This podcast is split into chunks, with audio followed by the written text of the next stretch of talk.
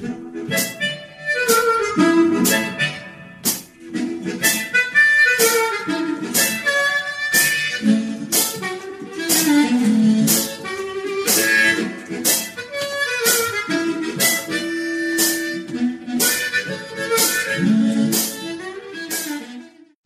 is Linux in Laws, a podcast on topics around free and open source software, any associated contraband, communism, the revolution in general, and whatever else fancies your tickle. Please note that this and other episodes may contain strong language, offensive humor, and other, certainly not politically correct language. You have been warned. Our parents insisted on this disclaimer. Happy mum? Thus the content is not suitable for consumption in the workplace, especially when played back on a speaker in an open plan office or similar environments. Any minors under the age of 35 or any pets including fluffy little killer bunnies, your trusted guide dog, unless on speed, and cute T-Rexes or other associated dinosaurs. This is Linux in Laws episode. Martin, now it's your turn for a change. Oh, series 529, episode 2. yes, we're recording this in the year 2057, July 45th. The calendar system changed in 2032, if I'm completely mistaken, but only in Europe. Britain stayed on this strange thing called what's the Gregorian calendar, right? Martin, you're the historian. You're the history buff between the two of us, no? Ah, you, I thought you meant, meant the um, the the new cryo system that we developed has taken off in the meantime. But uh, uh, no, we're talking about to? a calendar change, aren't we? okay, yes, yeah, indeed. What cryo system are you referring to? You're, you're, you're talking about kind of freezing Ethereum or Bitcoin or something for financial gain. Is that uh, what you're referring to? No, I'm talking about freezing you. freezing myself. Why? you, you, can you can make it to 2057. Martin, do you know a hack called Infinite Lives? Uh huh. I'm just checking. Exactly. Oh, maybe we should do an episode on it. How's that? I'm sure the listeners will be enough, interested. If yes, if there's enough listener feedback, why not? I'm happy to welcome Rebecca Rumbul of the Rust Foundation. And Rebecca, before I make any more mistakes, why don't you introduce yourself? uh, thank you very much. Yes, I, am Beck Rumbul. Um, I'm the executive director and CEO of the Rust Foundation. Before we go into the bits and bytes of, of Rust, no, I'm joking, we won't, but rather talk about the foundation. Rebecca, where do you come from? What what did you do before you set up the foundation with a couple of other people? And what's your background? Um, so I am I am based in Cardiff. I came to the Rust Foundation from a tiny little uh, digital NGO in the UK called mySociety, um, which was uh, kind of focusing on building open source software um, for improving democracy. Um, so listeners in the UK might know them from doing um, theyworkforyou.com, for instance, which is a kind of parliamentary uh, parliamentary accountability tracker. Um, so I've worked in and around tech for the last 10 years or so. Uh, before that, I was uh, working in uh, Cardiff University um, on politics. Um, but I think everyone can agree that it's easy to get disillusioned by such things. so a career in that wasn't for me. Um, so yeah, been... that's an interesting choice. Did you notice beforehand? Out of the frying pan and into the fire, yeah. right?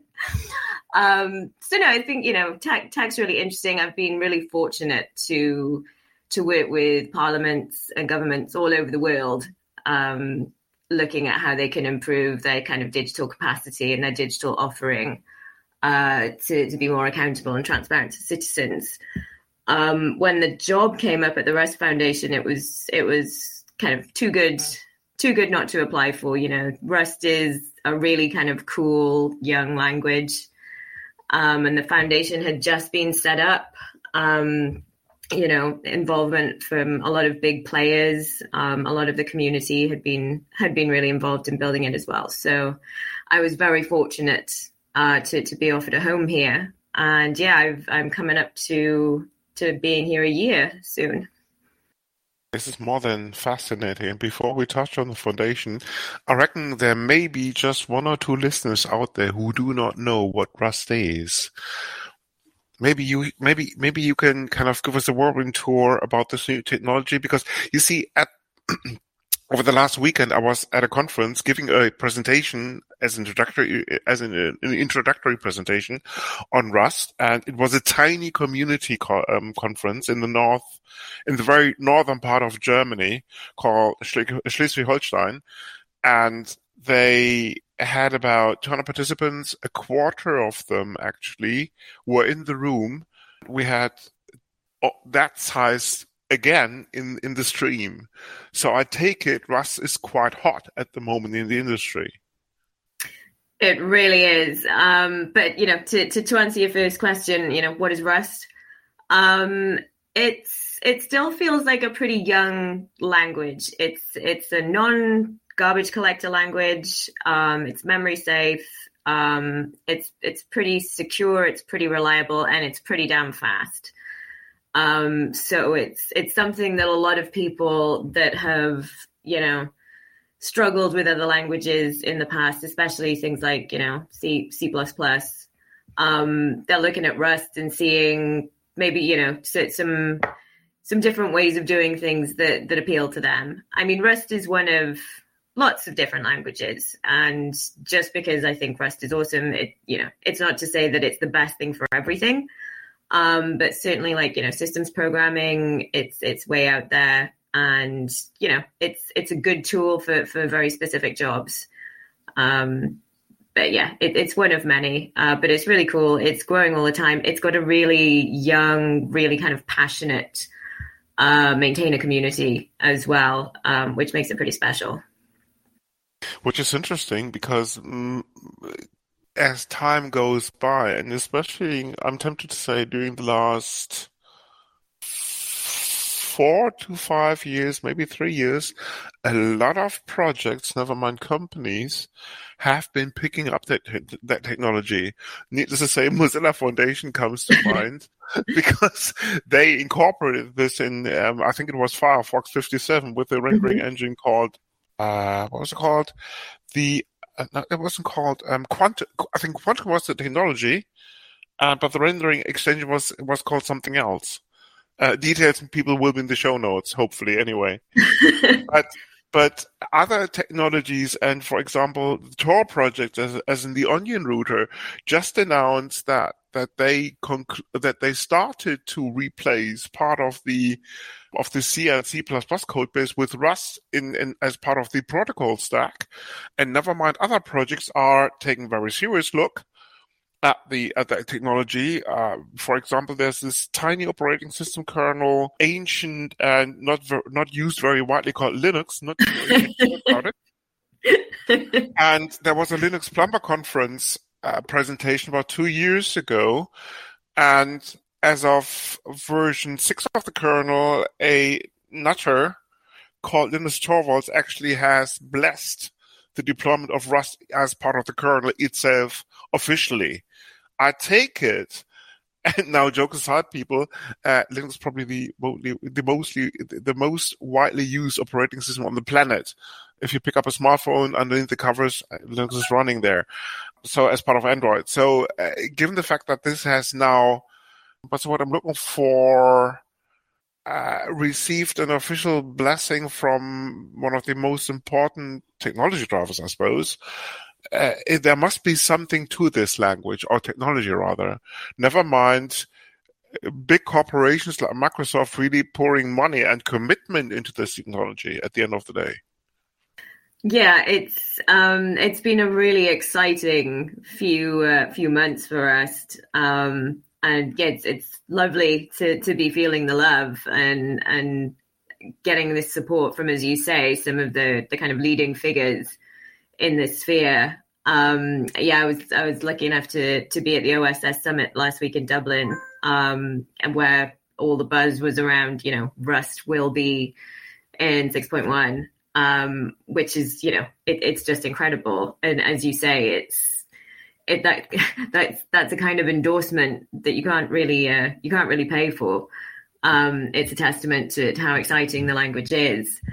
Um, you know, in, in, the last few days as well, there's been a lot of a lot of other love for Rust. Uh, you know, going around on social media and various other channels. So it's really it's an exciting time um, for us, and it's exciting to see that you know there, there's this big broad community now that are just kind of starting to take notice um, we we hope that those people will become part of our community um, and start contributing and or investing um, in in making rust the um, even greater language given i mean if we turn if we now take a step back and look at the at the history of that technology. Uh, Rust started out, I think, if I'm completely mistaken, in 2009 or 2010, when this, when Mozilla decided it was time to put a stop to the exploding technical depth of the technology stack, because at the time, Firefox was written in something called XUL, mm-hmm. JavaScript mm-hmm. to some extent, if I'm completely mistaken, C and C++ and some other technologies. And with that zoo, I can certainly imagine that maintaining this technology stack becomes very expensive over the time. Uh, over time, never mind the performance was suffering too, and that's probably the reason why Mozilla as such sat down and, or some people at Mozilla and uh, uh, sat down and devised a new language. But for the first, I'm almost tempted to say five to seven years, it was just a Mozilla project, right? More or less. Mm-hmm. Yeah, yeah. It um, it got to the point where I think Mozilla quite rightly looked at it and thought, you know, we've really got something here, um, but it doesn't belong to kind of just live inside Mozilla um, in or, in order for it to grow, in order for it to to gain kind of the the kind of traction it needs to to really take off. It needed to to be kind of spun out on its own and not you know not seen to be kind of just a Mozilla product. Um, and yeah, you know, them doing that, you know, for for the for the good of the language, um, really helped, I think, to supercharge it. And what was Mozilla's primary motivation, for want of a better expression, to spin off the foundation, or was that something really separate from Mozilla? Um, so I only I only got involved um, around this time last year. Um, so I wasn't I wasn't present when it it was kind of spun out of Mozilla. There were there was a little time there where it took a while to get the foundation up and running. Um, you know, get getting professional organizations going um, is is not something that happens overnight. It takes an awful lot of uh, time and pain um, and you know talking to people and persuading people to to come on board. Uh, and I can't take credit for any of that. That was the the interim executive director Ashley Williams, um, who uh, who was around during those those crucial early months uh, of the foundation. Um, other than that, I'm not really sure. I th- I do think that it, when we're talking about Mozilla's motivations, and you know, Mozilla continue to to have a keen interest in Rust. You know, Mozilla are one of our platinum members. They have a board seat, um, and you know, they're they're very very they continue to be very very supportive of Rust. Um, but I, I suspect, like many things, you know, you can keep something in house, and it will potentially, you know, dent how people see it um, if, if this was just seen as a Mozilla project, I doubt um, there would have been the kind of cross industry interest, collaboration, investment um, that, that's been achieved because it was able to, to spin out as an independent foundation. Hmm. Given the fact that the forming of the foundation took place before how can I put this diplomatically before before Mozilla decides to send the Russians or worse, the former way uh, uh, restructuring efforts? Yes, sorry. as in, as in, a few people were uh, let go at, at, at Mozilla, I, and I reckon because I think some of the Rust of some of the original Rust team was affected too, but I suppose that they didn't have any problems finding new employment. Did that ha- did that wave of redundancies have any impact on the foundation as such? Um, I'm not sure you could say it had an impact. The the redundancies had a specific impact on the foundation. I mean, it, you know, it's always really, really sad and really unfortunate when people are made redundant, right? That's that's a terrible thing, and I wouldn't wish it on anyone. It, it's a horrible, unstable place to be. Um, the fact that so many people involved, like heavily involved in Rust inside Mozilla, the fact that they kind of spread out across the industry um, and you know ended up in really key positions in lots of other big tech organizations you know that that was good for for rust i guess because you you've got these people seeding interest in rust inside inside all these other organizations you know the, these people that already knew and loved rust um, were now kind of keenly advocating for it uh, across the sector um, so, you know, I, I never want to say that it was a good thing that anyone lost their job. Um, but certainly, I think, you know, it's pretty powerful to have ambassadors for Rust. Um, as I say, kind of like spreading out across the industry and advocating for it inside inside other organizations. Okay. By the way, um, who else was a founding member beside Mozilla of, of, of the foundation as such? Um, so our founding members, um, as you say, yep, Mozilla, Google, Huawei. Yep. Um, yeah, so Google, Huawei, AWS. Um, you're testing my knowledge. Microsoft, oh perhaps even? Sorry? Microsoft, perhaps even? Microsoft, yes. Um, I know Meta came on board slightly afterwards. Um, so yeah, AWS, Google, Huawei, Mozilla, um, and Microsoft were our founding members. Meta came on board afterwards. Um, and we've just announced that uh, JFrog um, will be has joined as a platinum member in the last month, which is also awesome. Changing tack just a little bit.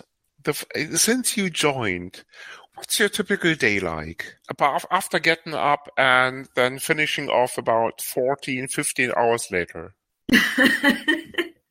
right, okay. Um, so Rust is global. Uh, therefore, time, you know, normal office hours are not a thing.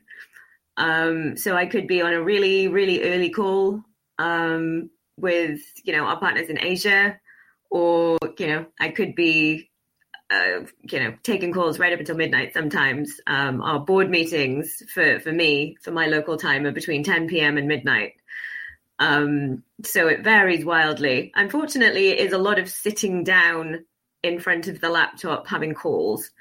Um, that's that's inevitable. Uh, I, you know, I think I think we all thought once COVID was over, we might see people in real life again, but that's uh, that, that hasn't worked. It's, it's, it sounded like you've been to, to Dublin uh, last week to the oh, yes, summit. It's it is. I I'm one of those people that loves meeting people in real life, um, and I find you know I, I think as everyone does the the hallway track at conferences just the you know all sorts of exciting stuff uh, tends to come out of those. Um, so yeah, it, has been really great to do that. And you know, Dublin at the Open Source Summit last week, that was that was a great event. Um, lots of love for Rust, which is amazing. Uh, but yeah, that's uh, the exception. Normally, a day consists of just you know speaking to lots and lots and lots of different stakeholders in Rust, um, promoting Rust, fundraising. Um, you know, making sure that not only can the foundation you know support the very basic infrastructure, um, but that we can you know support some of the maintainers, that we can um, employ people to work on key areas, that kind of stuff. That's that's interesting. So, um, is one of the goals then of the foundation to actually help the developers of Rust? Absolutely. Okay. Absolutely. I mean, the, all foundations seem a little bit different.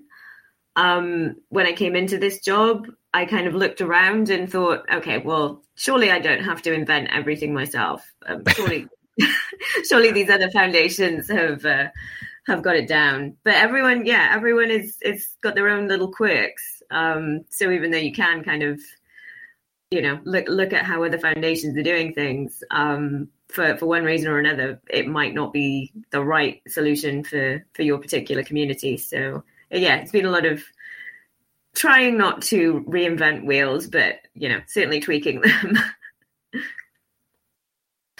Go back. Um, speaking of the foundation, since you joined, what would what actually happened over the last year, and where do you see, apart from promoting Rust, where do you see where do you see the focus of the foundation, given the uh, rather impressive sponsorship structure? Never mind the the attention that Rust has gotten in the last, I'm tempted to say, two to three years, significantly on a global level? That's that's four questions rolled into one. Um, I'm going to try and see some of those. Max yourself out, by all means. um, so the the purpose of the foundation um, is to steward the language, um, which is a is a it, it's a bit of a weird way to, to describe what we do. And I guess different people sitting in my position might think differently about what being a steward of the language actually means. Um, you know, working with the board who are all massively invested in Rust, um, you know, we, we kind of figure that means obviously supporting the maintainers, um, because um, without them, there would be no Rust um, but making sure that Rust is is being nurtured, um, that it that it's able to grow, but it's able to grow well for the future. So the priorities of the foundation are are sort of focused on achieving those re- reasonably large but reasonably um, defined, well defined goals. So maintainer support is obviously some sometimes that's financial, sometimes that's just providing the actual infrastructure to to ensure that people can can even you know build and store their crates right? There's there's infrastructure behind all of this that is not free. Um, so we need to provide all of that.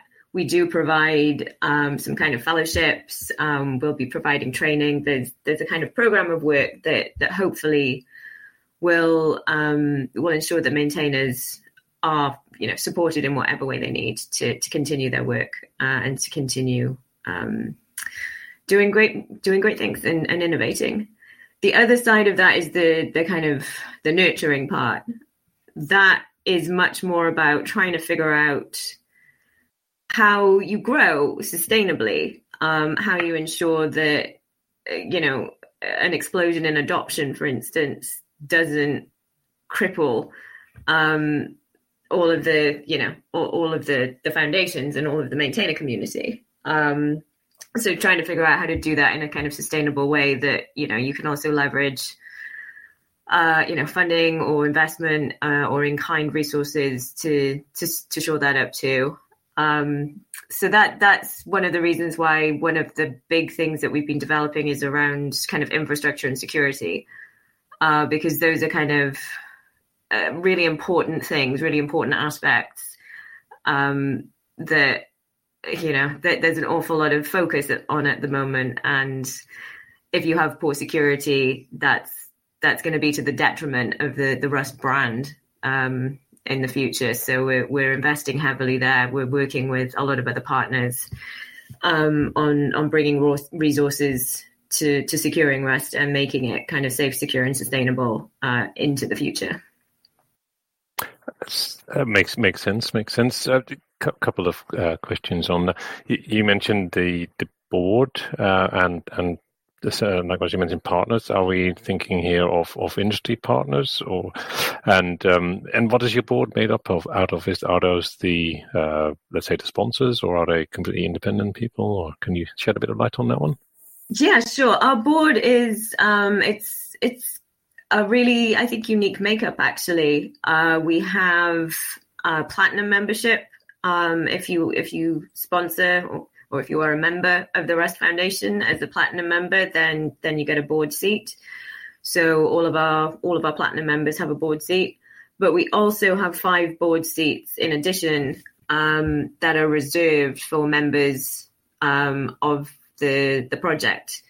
So the the project community can vote amongst themselves as to who occupies those board seats, um, and it means that there's a really a really great close relationship um, between the maintainer community um, and the foundation. You know, they they are there to kind of help influence our priorities. They're there to to you know make sure that the direction they feel is is compatible with how the project feels. Um, and they and they act as a really valuable uh, kind of communication um, conduit between what's going on inside the foundation and what's going on in the project. Because I think sometimes there's uh, there, there's a bit of a there's always a bit of a shroud of mystery around what's going on inside an organization, which is not necessarily us wanting to be secretive, but just you know, um, mostly in in most places, no one wants to see how the sausage is made, right?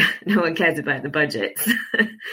um, but nevertheless, some people are interested. So it, it's, it's great having those. the sausages, yeah, yeah, okay, fair enough.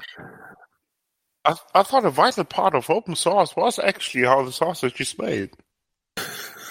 Maybe I'm wrong. Yeah, yeah. I suppose the, one of the reasons you need well, you need a foundation, um, is that you can't do a lot of the legal side of things um, in, in, in you know as, an RFC process, right? You you know if you're talking to lawyers and you are working with like trademark policies and that kind of stuff, if you're negotiating sponsorship, but you know it needs to be kept under embargo because the person giving you all the money wants to make a big splash on a certain day uh, these are things that unfortunately you just can't do out in the open. Um, so yeah, it's a bit of a it's a bit of a fine line sometimes trying to figure out how much we can tell people outside of the organization without kind of overstepping uh, what we've agreed with other people, um, and um, we don't always get it right. Yeah, I'm so sure the, uh, the, the, the, the developers are more than happy that you take over those kind of duties, right? They're, they're probably more interested in actually writing the, the language in the first place and the code. So you're more so. like a, so you're more like a diplomat rather than kind yeah, of a, sounds like a CEO of a foundation. you know, I would that that's a terribly lovely thing to say. Um, I think I would possibly be the worst diplomat in the world. Okay. Are, are, are, these board meetings uh, uh, um, recorded by like might be quite interesting. Yeah. Uh, we do publish the minutes um, okay. Uh, within the month, but no, we, we don't have them. We don't have them publicly yet. We, you know, there, there are some other foundations that have their board meetings uh, on YouTube, so maybe at some point. Going back to my original question, given the fact that the foundation has made a very big stride, never mind impact on the industry as a whole.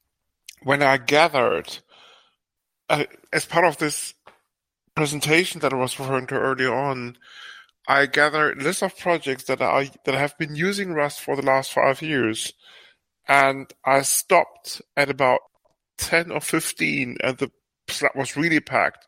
I probably should have continue could have continued, let's put it this way, for another 10 of 10, 15 slides easily. given the given that attention, where do you see A the language going and B the foundation continuing in its effort not just to promote the language, but rather to shape the ecosystem as such?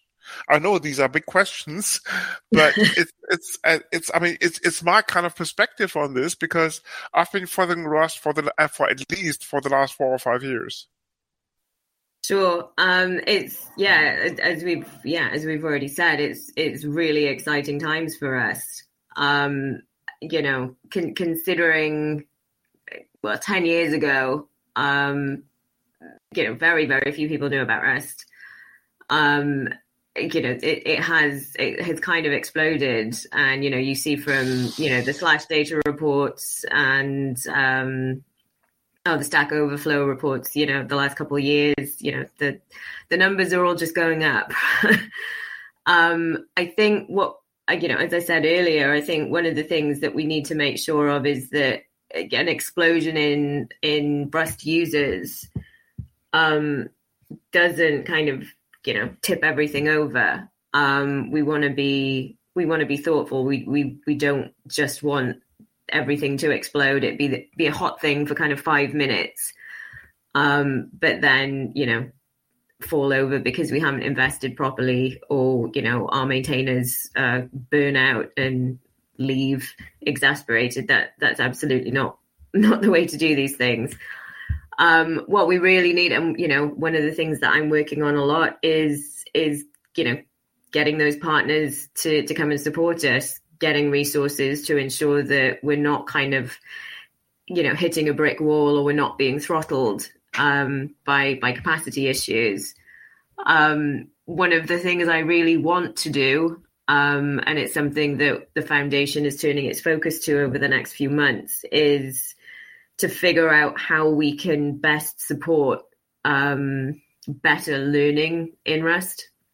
I think you know, and anyone that that knows about Rust, probably the you know after what is Rust, the second thing is Rust has a steep learning curve. I think everyone has heard that. Um, and you know that's that's something we need to fix as well. That's something that that we need to to throw throw some like meaningful thought at because if if Rust is too difficult to learn, if it takes too much kind of initial invest like upfront investment for people to learn it, um, then at some point, yeah, you know that that is going to limit our growth ability and, and the popularity of the language as well. Um, so yeah, that that's a big priority for for us over the next few months is figuring out how we can best kind of su- support efforts to to provide better learning uh, opportunities.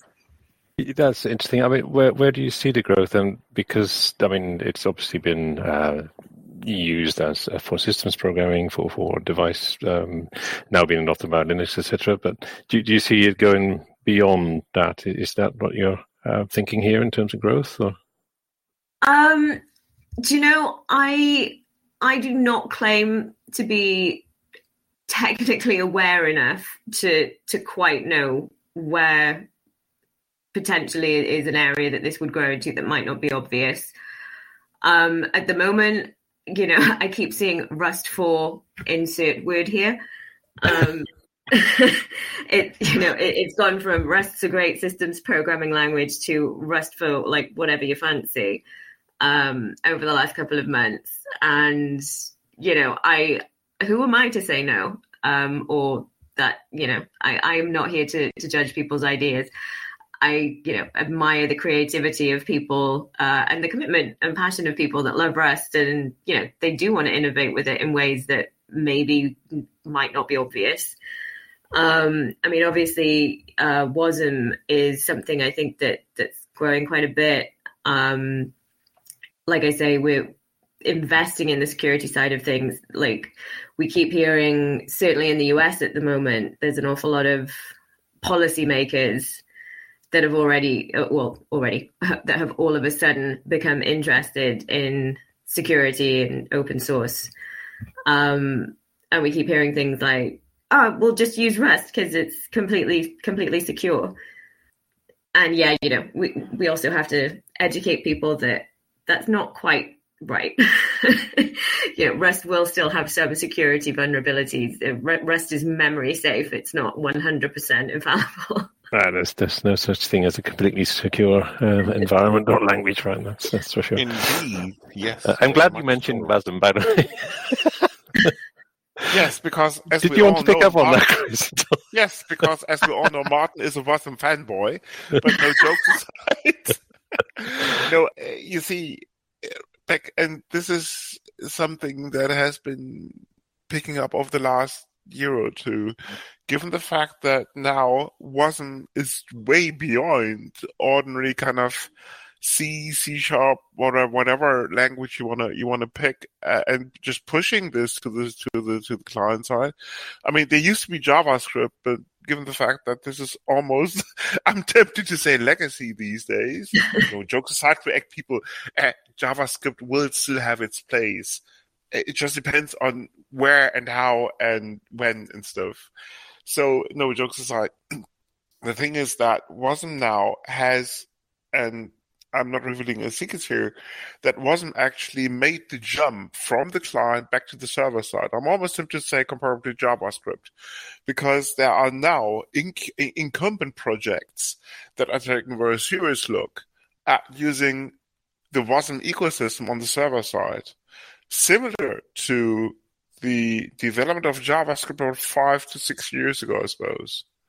Any any thoughts on this? I know this is really technical, but it has the possibility of impacting not just client side but also the server side to a kind of large extent, given the history of something called JavaScript for the last, as I said, five to six years.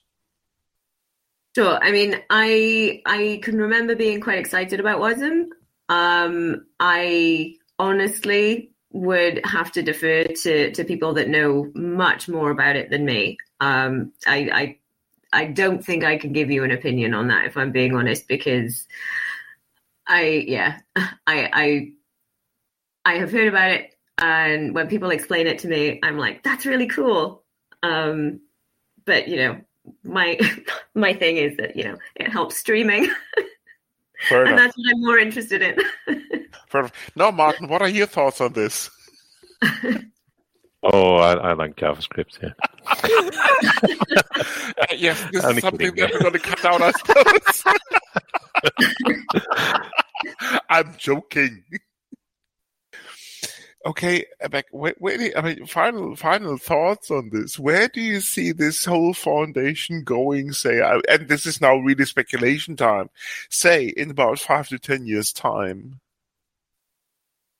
Oh, five to ten years. Um, that's that oh god that feels like a long way away but i'm sure i'm sure in like five years time i'll be sitting here going gosh where's it all gone? Um i i think you know certainly looking at the next at the next four to five years i would like the foundation to be in a more kind of secure financial position that we are providing really good infrastructure. We're, pri- we're providing more cloud compute capacity um, I would like us to be offering better kind of fellowship opportunity, like mentorship opportunities to to increase our pipeline. Uh, which we're you know starting off slowly. We've got a fellowship program at the moment, but it's relatively small. Um, I'd like to to be able to find more funding to put into that to to make sure that that maintainer pipeline is is being kind of bolstered. Um, so in five years' time, you know, I'd like to see maybe the fellows that we currently have, maybe you know, on staff in different places, um, doing awesome stuff with Rust. Maybe be you know still as maintainers. I'd like the foundation to be plugging obvious gaps where we can't possibly expect uh, maintainers to be to be doing the work. I'd love to see Rust being used in even more companies, you know, and for those companies to be coming out and saying it obviously, you know, recently Microsoft um, and Meta have both kind of come out swinging for Rust. Um, AWS has already invested massively in it. Google has already invested massively in it. It'd be great to see some of the other tech big boys doing the same and, you know, really kind of taking Rust and flying with it. Um, in five years' time, I, you know, I, I think Rust could be in a really good, secure, stable place. Um, moving that out to 10 years, though, I mean, that that's getting into God only knows territory, right? I um. This is yeah, this is crystal ball territory. Absolutely, by all means. Uh, so yeah, I, I have no idea. I in ten years' time, I would like the foundation to to still be going strong, to still be supporting people. I'd love it to be staffed by people by then that that had come through as maintainers you know, this year, next year. Um, but I'd love for us also to be a, a home for other projects. Um, it's something that, again, you know, we're kind of looking into as the Rust ecosystem expands. Um, we'd love to provide a home uh, for, for other projects that, you know, want to experiment, want to innovate, uh, want to do good work, um, but would like to, you know, feel spiritually at home at the Rust Foundation, um, rather than going to to other foundations or having to strike out on their own. Makes sense to me. I mean, here's my take on the situation. In about 10 to 15 years' time, Wasm 2.0 has taken over the planet. JavaScript, much to Martin's demand. oh no! uh, uh, sadness. I'm, I'm almost have to say uh, JavaScript is legacy and is re- is no longer relevant neither on the server side nor on the client side. and the, the preferable uh, the, the language of choice for any Wasm deployment. No, it's not Python. It's not R. It's not C sharp. Actually, it's Rust. And of course, Fuchsia um, has uh, taken over Android. And funny enough, much of the ecosystem now running on Fuchsia, as in the app source and stuff, actually is not Java, but rather but rather Rust. But this is just my wild speculation. People, if you if you have a time traveling device at your disposal, please travel forward and send us feed and send us feedback to something called feedback at linuxinlaws.eu because we would really like to know what the Rust situation will be in about twenty or fifteen years time. And with that, Beck, I would like to move us to the picks, or the pox. I'm sorry, the picks of the week, rather, or the, also known as the poxies. It's something that we. Actually, wait, wait, wait, wait. Before you yes. do that, I, was, I was going to ask yeah, final question. question, Mark. Yes. Final question. Go yes. Um, is there anything that the foundation needs apart from? Eh, I mean, that you you mentioned the things that you're planning to to do and to achieve, but uh, do you need more? Um, we normally ask the same question to to all the, if we have people from various software projects on. Um, what, what would you uh, need for the foundation? Is it more sponsors? Is it you mentioned more um, other companies coming out that they're using using Rust? But is is there anything more? Let's say uh, we need more people to help with, let's say, uh, administration or legal or stuff like that, right? So if you want to go for volunteers and yes. plug it, the whole thing, just go for it Beck. That's exactly. the point in time to do it now. Okay. The foundation is always, always looking for, for additional help, additional support, additional resources. Um, I love it when people want to write me a nice big check um, with, no strings, with, no strings, attached. Um, that's always welcome. Um, but not just my, you know, uh, we love having people come on board as members to to work actively with us. Um, we really, really appreciate it actually when companies maybe you know they they can't provide financial support for us but they are great at giving us in-kind resources um, you know one of one of our recent members jfrog is very kindly giving us a security researcher um, which is nice. which is amazing I mean, um, do you take also small checks? Because Martin will take it in our coffers, but I, but I don't think that's more than. Yes, we, are not that well funded. but we want I, very small. with the money. I will consider small checks. Martin, you, you, heard you heard the word, right? yeah, yeah, yeah. no, we're very we're very grateful for for any kind of any kind of support people can give us. There is absolutely no minimum. Uh, but yeah, you know, in-kind resources like infrastructure credits, um, you know, the cloud compute program that we run, um, the capacity that that we get in kind for that is amazing. The project I know are, are a very welcoming and and enthusiastic, passionate uh, bunch of people, and they are always looking for people to to become new maintainers uh, and new contributors. So if that's you know if that's what floats people's boat, then I know that there are people there in the community that will welcome you with open arms if uh, if that's how you wanted to contribute. But you know, and we're also open to you know people just coming up and saying, "Hey, we've got an idea. Do you want to work with us on this?" Um, you know, there's probably something cool that people want to do out there that we could help with that I don't even know about yet. I couldn't have said it better. Um, people out there listening, Rust is the only programming language that I know as a veteran of program language, having been around the block for, for at least 30 years, that spits out URLs as part of an error message if you got the program code wrong. So in contrast to other languages that kind of blast you with cryptic error messages, Rust takes you by the hand and shows you where the error is and how it's going to be fixed. So people, if you want to be part of this project, just join the whole community effort. And I'm just talking about people who write RFCs or who contribute to code to the to the code base. Probably talking about people who can maintain the website, like like rustlang.org, who can improve Rust by example, which is an excellent tutorial, by the way, to get started on Rust. Because as Beck pointed out, the learning curve for some of us might be steep learning Rust, especially if this if you consider Rust to be your first programming language. So I, I couldn't I couldn't stress it more. If you have a couple of spare cycles, please join the community effort. Yeah, let's move on to the proxies and pick up the week. Beck just just for you, kind of uh, to, to explain the whole thing. It's something worth mentioning that has crossed your path within the last couple of weeks. Martin normally goes for Amish adult edu- entertainment websites. I normally mention movies, but really anything goes. I, thought, I thought you mentioned whatever. jams normally, Chris. whatever. How to make things. anyway.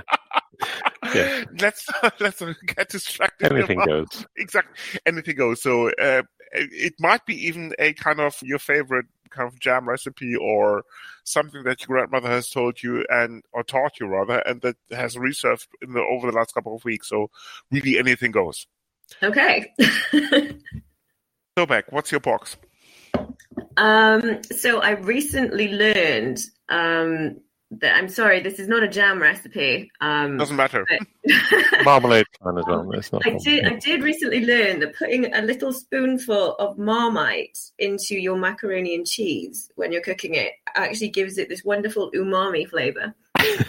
we, we may have to explain to people what Marmite is. Yes, and I thought that would be the perfect recipe for an explosive. Sorry, go ahead, Becca. Please, Becca, please explain oh, okay, Marmite. Okay, so I know like Australians will know it as like Vegemite. I think. Mm, um, right, yeah. I have no idea what it is, what it would be in America. Um, good lord! It, it, it, only exists in in, in the UK and yes. Australia as far as I know. Yeah. Links links may or may not be in the show notes depending on censorship.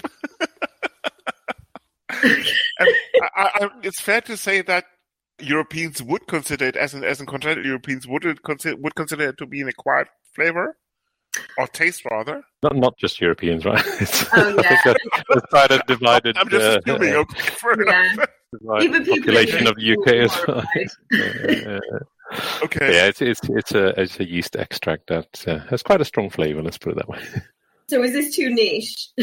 No, no, no, it's fine. No, no, no, no, and anything goes. anything goes. Beck. That's that's that was the premise. And and how many people have survived this actually? well, my uh, just sorry, just checking. That's all. my husband's still alive. Excellent. You see, that would be the first thing that our lawyers would ask us with that sort of advice. Becca, I'm joking. Fair enough. So, Martin, what's your box then?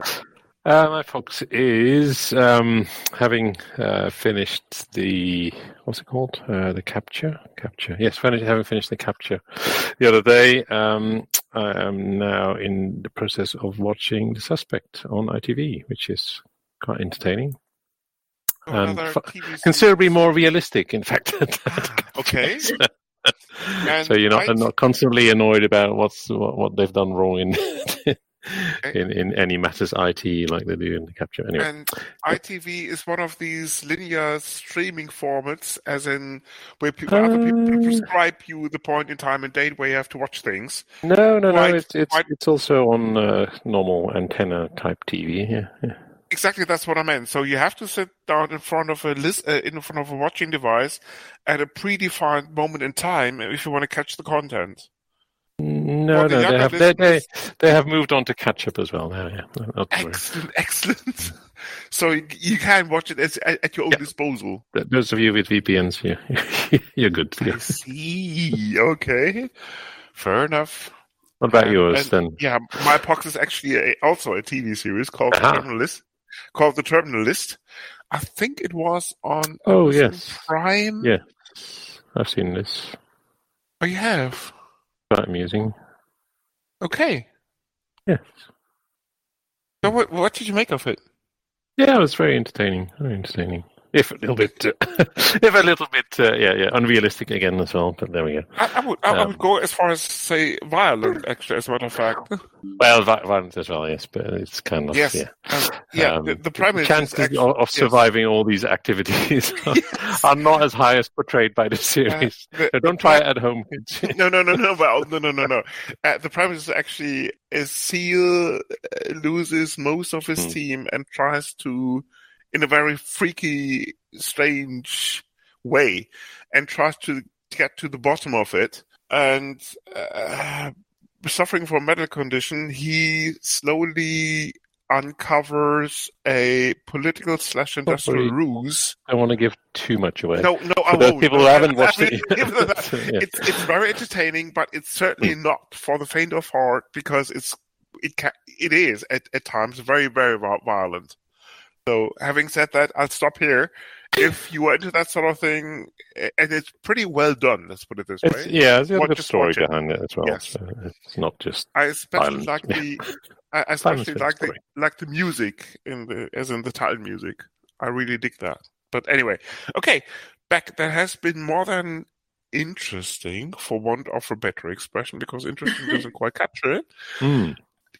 Uh, thank you very much for the Fascinating. insight. Fascinating yes, fa- is a much better fascin- word. Yes, thank you very much. Fascinating. riveting. Yes, riveting. riveting. Excellent. Yes. Keep up the good work, I'm tempted to say. Mm. And looking forward to having you back in a few years' time, maybe in 10, 15, 20, to give us an update on the status of the whole thing. We'll see if your predictions came true. Yeah, Never know. Yeah, for sure. Thank, Thank you. you very much. That's great. Yes. Thanks a lot. And uh, it, has been, it has been a pleasure having you on, on, on the podcast. This is the Linux in-laws. You come for the knowledge. But stay for the madness. Thank, Thank you, you, for, listening. listening. This podcast is licensed under the latest version of the Creative Commons license, type attribution share alike.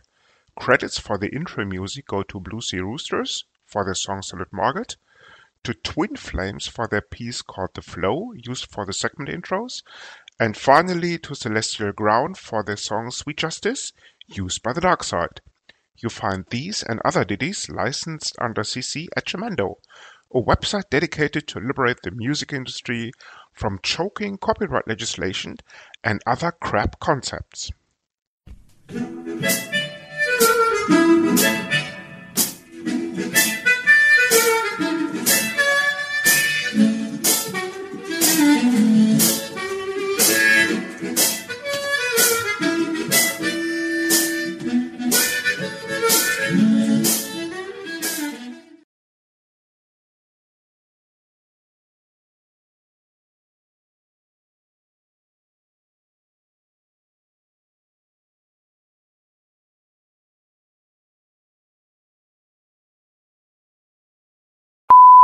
yeah, this yeah, is yeah. not about.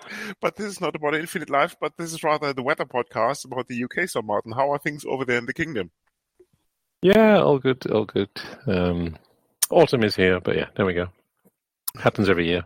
And the and the and the country nice. has has has managed to kind of uh, well to cope is probably the word I'm looking for with the recent death of a monarch I suppose. It, uh, well, it was quite a quite an event indeed. Um, uh, most people were off for the day, uh, watched television. Um, everything was closed, of course. yeah. Yes. Um, I mean, what I read in the news, about 10 billion people watched it, and that's much more than the Earth's yeah. population. Yes, which is maybe, quite amazing when you think about pro- it. Pro- probably those aliens again, isn't it? That hacked into the BBC. just re- I mean, yeah, just blame the BBC for this. But maybe they just got the numbers wrong. That's entirely likely. Like they're probably using some dubious um, open source database like Mongo or something. Or maybe they should switch to a much more modern technology that helps them with, that helps them with their software. Ah, like talk about well, modern technology, which, yes, yes. which nicely leads us to tonight's guest. This is the awkward pause that we normally cut out. We're having said that, is there, is there anything Beck that we should exactly? is there anything that that we should talk about before we wrap this up? Um, I you know, I feel like I've been talking for a very long time. Um, uh, so do I, so does Martin, so no worries. um, no, good thing. I don't know when this is going out, but you know, there's obviously we're sponsoring, uh, we're headline sponsors for Eurorust in uh, in Berlin next month. Yes, which is October, I suppose. That is next month. Yes. Given that um, is September, yes. very much so. The episode may go live slightly after that.